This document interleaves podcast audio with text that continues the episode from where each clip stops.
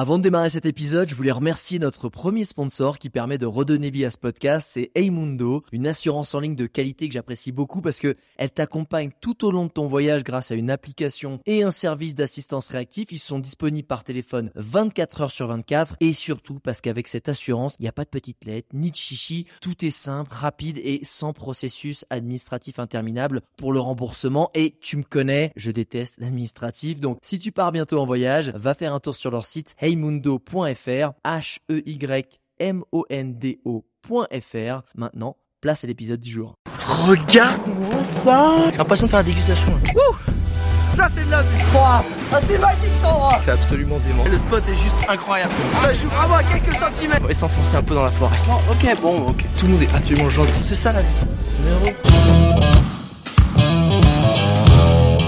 Bonjour Internet et bienvenue dans ce nouvel épisode de Je t'emmène en voyage. C'est Muriel au micro et aujourd'hui je t'emmène sur la mer Caraïbe du Mexique avec Rachel. Salut Rachel, comment ça va? Bonjour Muriel, ça va bien, merci et toi? Bah impeccable, c'est un plaisir de te recevoir avec euh, avec nous aujourd'hui. Merci pour m'avoir. Alors Rachel, moi on m'a dit par ici que tu nageais avec des requins baleines dans la mer caribéenne mexicaine. Alors ça, ça a l'air super fou cette histoire. Moi j'ai envie d'en savoir un petit peu plus. Raconte-moi déjà, bah déjà commençons par le commencement. Qui es-tu? D'où tu viens? Raconte-nous un petit peu plus sur toi.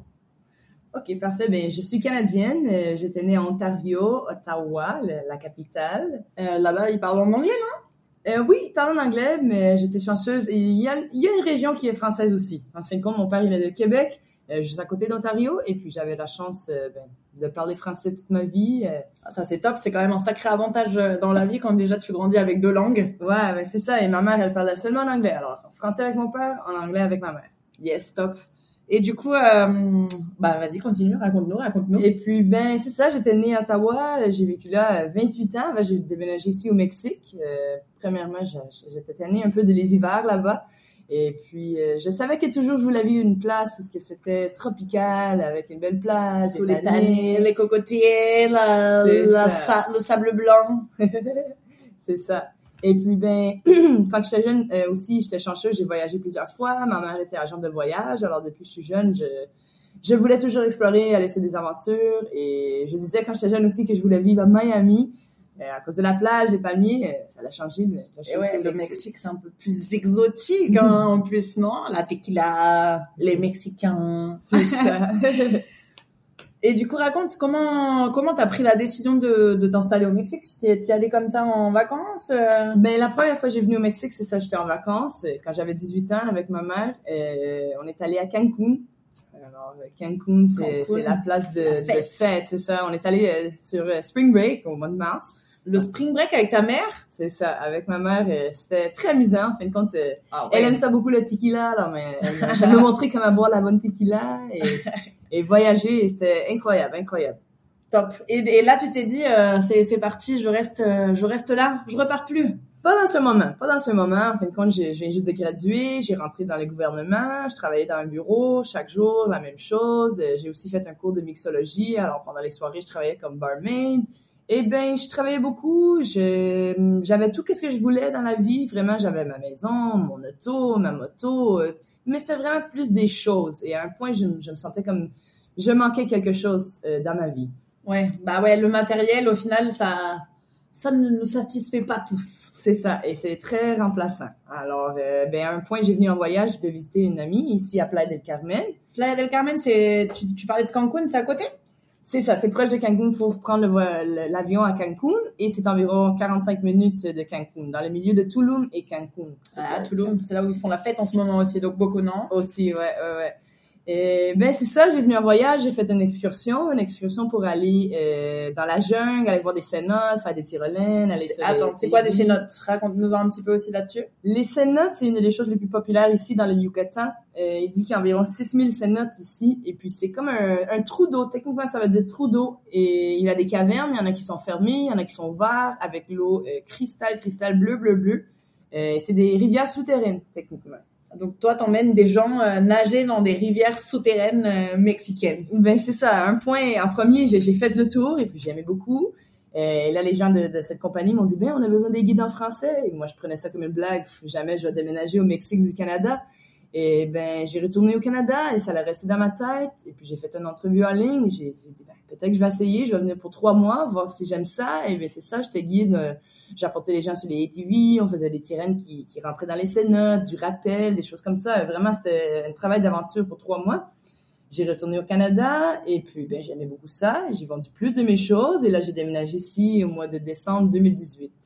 2018, donc ça fait combien d'années déjà là? Presque cinq ans. Au mois de décembre, ça va être cinq ans que je suis ici. Cinq ans au paradis.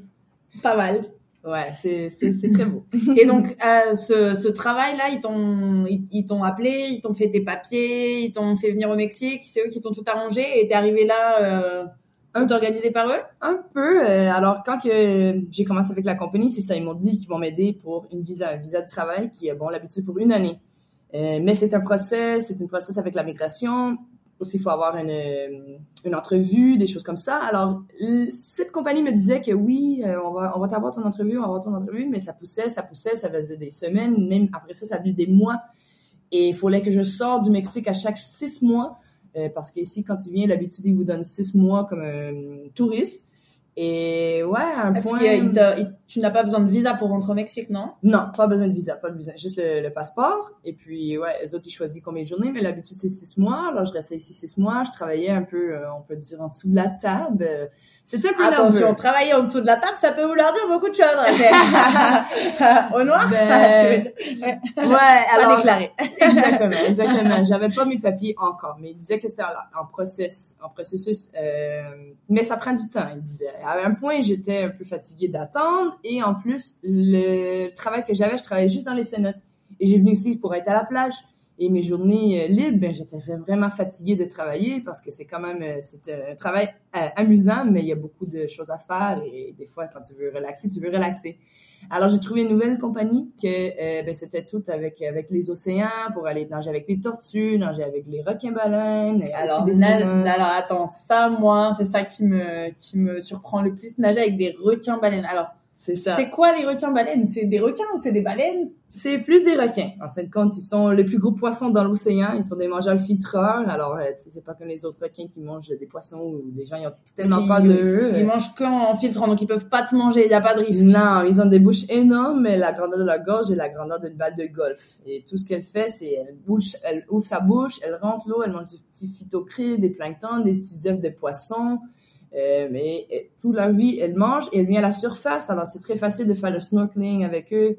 On rentre dans l'eau avec deux gens, on nage à côté du requin baleine. Donc, tu nages à côté de, du plus gros poisson des océans. C'est ça. Et combien, attends, combien ils peuvent mesurer? Ouf, ben, il peut mesurer, les ceux qu'on voit, c'est de 15 pieds jusqu'à 20, 25 pieds. En, en mètres? En mètres, environ 5 euh, mètres, 10 mètres, même 15 mètres. 15 mètres? Le plus grand euh, à date qu'ils ont trouvé, c'était de 43 pieds. Alors, je crois que c'est environ presque 20 mètres.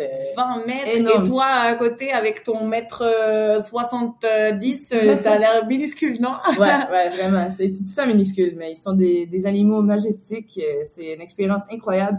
Je l'ai faite une fois comme touriste et j'ai dit, waouh, ça c'est top, c'est la chose, la, la plus belle chose que j'ai faite dans ma vie. Et là, je suis guide et je nage avec eux presque à chaque jour. Et je l'ai fait euh, plusieurs fois, plus que peut-être 300 fois, là, j'ai nagé avec eux.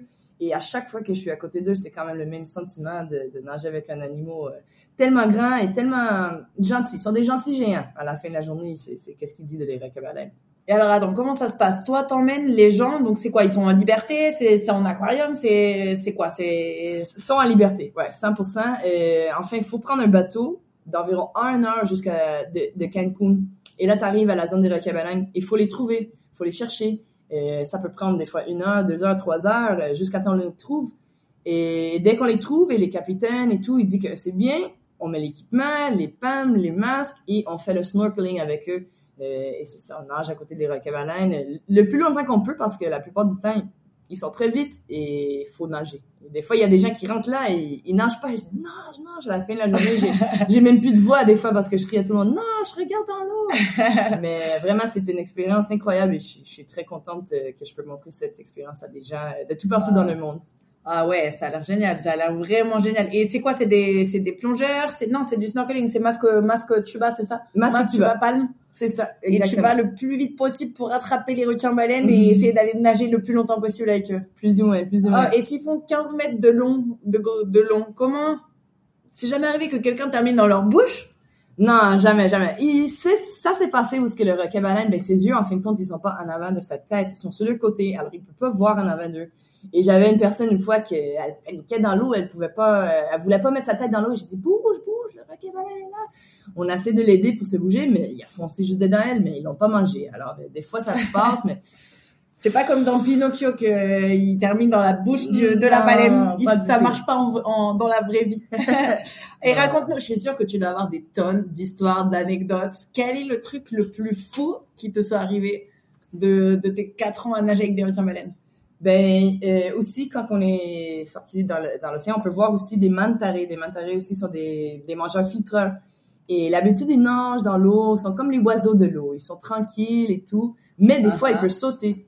Euh, Ah ouais, les les ils vraiment ça, ils sautent, ils, ils ouvrent ses ailes et puis eh ben il fait ça pour aider pour enlever les parasites qui sont là supposément. Après ça, ben je l'ai vu plusieurs fois du bateau et une fois j'étais dans l'eau et je, voyais le euh, le, la mantarée et elle commençait à bouger ses ailes tellement vite et je dit qu'est-ce qu'elle va faire? Et elle a sauté, elle a sauté dehors de l'eau et elle a atterri presque par dessus un de mes clients, un de les touristes et j'étais je, je, je pouvais même pas parler presque. J'ai dit au monsieur, t'es correct? Le monsieur, il savait même pas c'était une mantarée. Il était en train de regarder un requin baleine et puis j'ai dit une Parce que tu peux avoir les, les vrais mantas et les requins baleines au même moment à côté de toi Ouais. et même qui te sautent dessus. Mais l'habitude, il va pas sauter dessus de toi. Mais ça, c'était une occasion, je crois, euh, qui, qui arrive presque jamais. Mais c'est ça, lui, il est en train de nager avec la, le requin baleine. Des fois, on peut voir les requins baleines et les mantarés ensemble. Alors, c'est quelque chose incroyable à voir. Wow. Mais ça, c'était une histoire euh, quand même fou. Et le monsieur il pensait que c'était un bateau qui l'a touché. Il dit non, c'était une mantarée. ça, c'était ça, c'était une des histoires. Ah, vas-y, raconte-nous en une autre. Alors, ben, notre histoire, c'était un peu plus intense, on peut dire, parce que, Ah, comme j'ai c'est mentionné, qu'on aime. on va environ un heure euh, loin de Cancun. On a fait de l'activité avec les gens sur le bateau, tout allait bien, mais cette journée-là, c'était très rough. Euh, Il y avait beaucoup de vagues, euh, Uh-huh. c'était Ça vraiment... arrive souvent ça, ouais, bah j'imagine, ouais. C'est ça, ça, ça, ça change Ah, les gens, que... ils sont pas malades? Oh, malade tout le temps. Il y a toujours quelqu'un qui va qui va qui, qui va être malade. Ah, quelle ouais, ouais. Ça c'est quelque chose aussi qu'on essaie de donner dans le, le matin, du, du briefing, on les donne des dramamine, on les donne du thé de gingembre, plusieurs euh, remèdes pour Tout ce essayer que tu peux pour pas qu'ils te vomissent Ouais. dessus pendant la journée. Et même des fois, ça l'arrive, ça l'arrive. Alors, euh, ben c'est ça, on est allé là-bas, c'était fort et tout, et à un, à un point, il avait une vague que, boum, ça l'a cogné très fort sur le bateau, et même moi, j'ai dit, wow, que quelque chose a peut-être passé. Mais tout allait bien, tout allait bien. Le capitaine dit, non, tout va bien, tout va bien. On est allé, on a fait l'activité de requin-baleine, et là, on a terminé, on était en retour pour aller à Cancun, et là, le capitaine, il commence à me dire, hey, ça commence à rentrer l'eau dans le bateau, là. Non. Et, ouais, et là, je c'est une blague, non? Je prenais les petites masques de, de snorkel et j'essayais d'enlever l'eau avec les petits masques de snorkel. Boum, boum, boum, mais ça commençait à remplir, remplir, remplir. et là, le capitaine- fait un remix du Titanic. Oh, un peu, le capitaine dit, on est en train de couler. On est en train de couler. Tout le monde rentre dans l'eau. Et moi, c'est une blague, non? Non, on rentre dans T'es l'eau. avec combien de personnes? 10 personnes. L'habitude, on est avec 10 personnes. T'as le capitaine, t'as le bateau qui est en train de couler en pleine mer, Ouais. au large de Cancun, en plein milieu des requins-baleines et des Pas- qui te sautent dessus. Pas trop dans le milieu de eux. On était déjà sortis de la zone. Alors, c'était bien. On n'était pas où ce qu'il avait euh, tous les requins. Mais on était tout seuls à ce point-là. Il n'avait pas d'autres bateaux autour de nous. On Ah, était au ah. retour. Uh-huh. Et là, il a dit, tout le monde à l'eau. Tout le monde saute à l'eau. Et j'avais une madame qui est venue sur cette excursion. Elle voulait pas aller sur le bateau. Elle voulait pas rentrer. Elle a seulement fait cette activité pour son mari. Et là, je lui ai dit, madame, faut qu'on rentre dans l'eau. Euh, on est en train de se, est en train de couler le bateau. non, je rentre pas dans l'eau, je rentre. Faut rentrer dans l'eau, on met les, les, les gilets de sauvetage. On a sauté dans l'eau tous les 10. On avait des grosses bouées tout en entour. J'ai apporté tout le monde ensemble. Et ben mon travail comme guide, faut que je les fais sentir comme s'ils sont en sécurité ou que tout va aller bien, non? Si moi je commence à paniquer, ben ça, ça va les faire paniquer aussi. Bah ouais. Et t'as combien de mètres de profondeur là? Comment comment tu Ouh. paniques pas dans Le- une situation comme ça? Ben là-bas, on avait un peu de profondeur. On pouvait pas voir le, le fond du tout. Euh, C'était au moins euh, 50 mètres, euh, Wow. probablement 150 pieds, euh, où est-ce qu'on était, parce qu'on était loin quand même dans l'océan Caraïbe.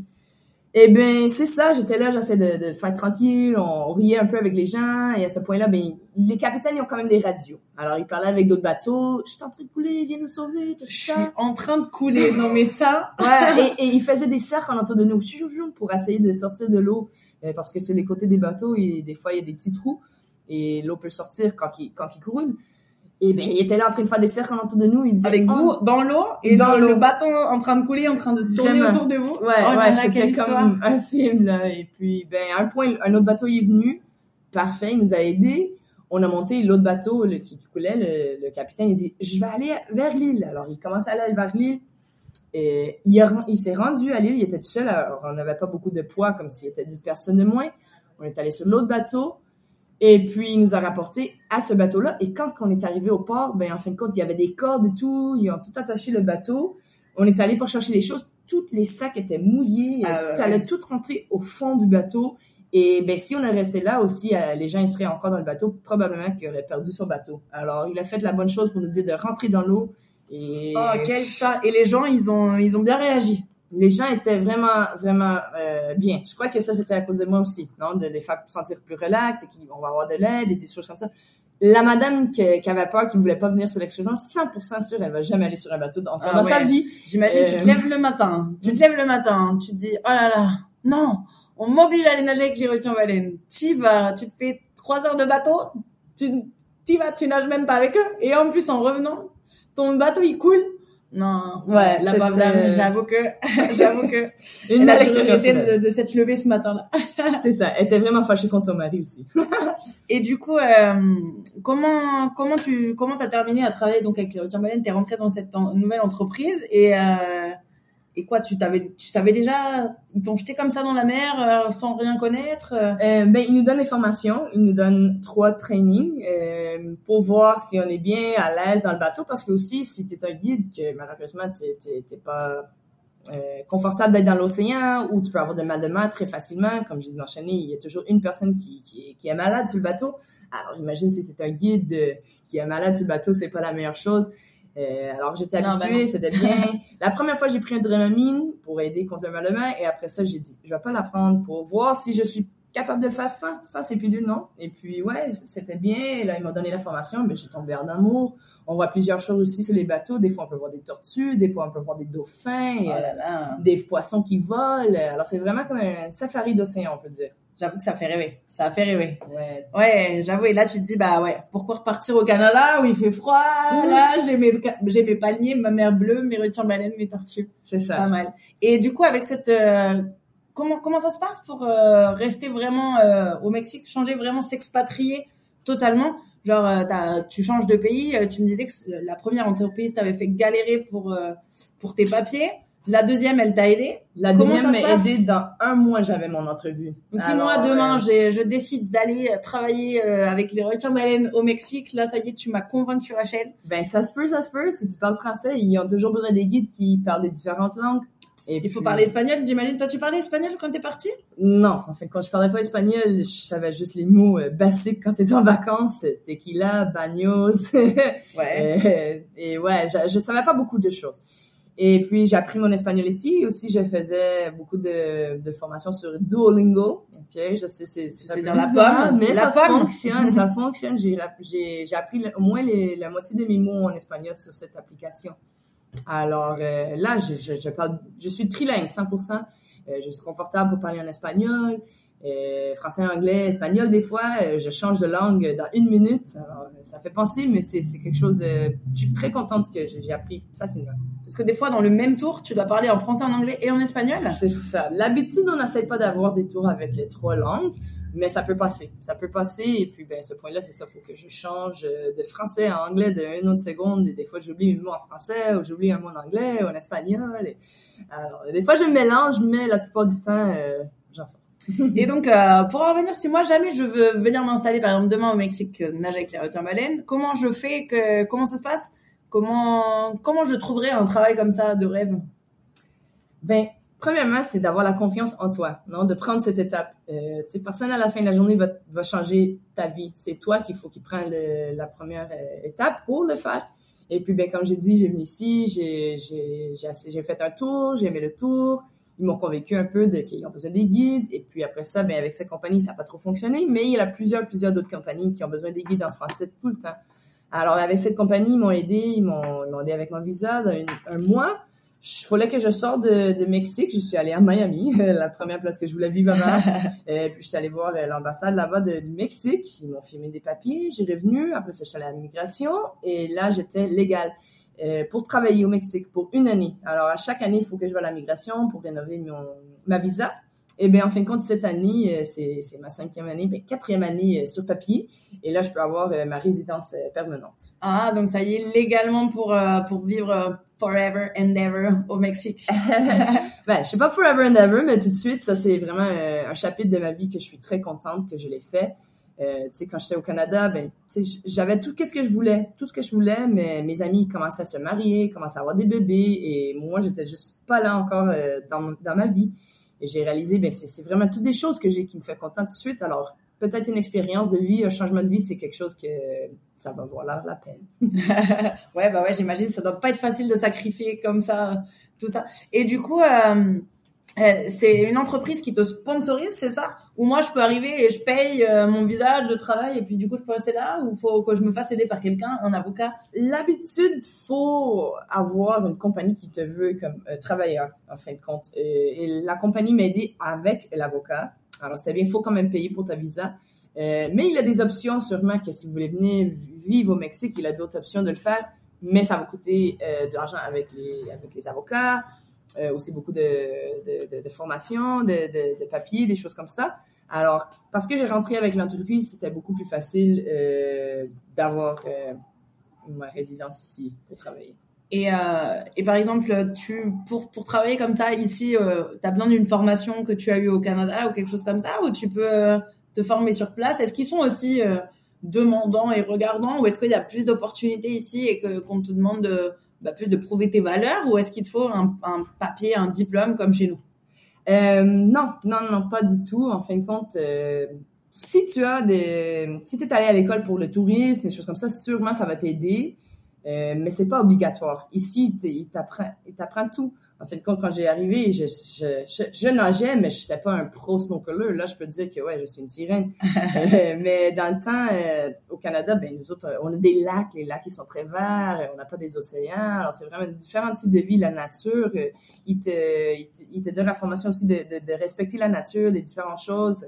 Pour la crème solaire, la crème solaire fait beaucoup de dommages à nos vies de l'océan. Ça, je savais pas. Et plusieurs gens, ils ne savent pas. Quand ils viennent en vacances, la première chose qu'ils veulent et qu'ils font, c'est crème solaire, crème solaire mais c'est vraiment pas ça, c'est comme de d'avoir une idée de qu'est-ce que ça fait à notre planète aussi, non? Alors j'étais plus euh, en ouais, la vie matérialiste, euh, la vie au final qu'on a euh, dans les pays occidentaux en comparaison des pays latinos, c'est ouais. Bah, plus matérialiste, plus on n'est pas forcément informé sur toutes ces choses-là. Et peut-être que d'être dans un environnement un peu plus naturel où tu vois plus de nature, plus d'animaux, bah, ça, ça sensibilise aussi plus, non? Ben c'est ça, ça fait apprécier beaucoup plus euh, la nature, la vie euh, dehors de juste, euh, tu sais, une, une, petite ville où ce que je vivais. Et puis, ben c'est ça, c'est c'est quelque chose que ça ouvre tes yeux, ça ouvre tes yeux sûrement, spécialement si t'as jamais voyagé.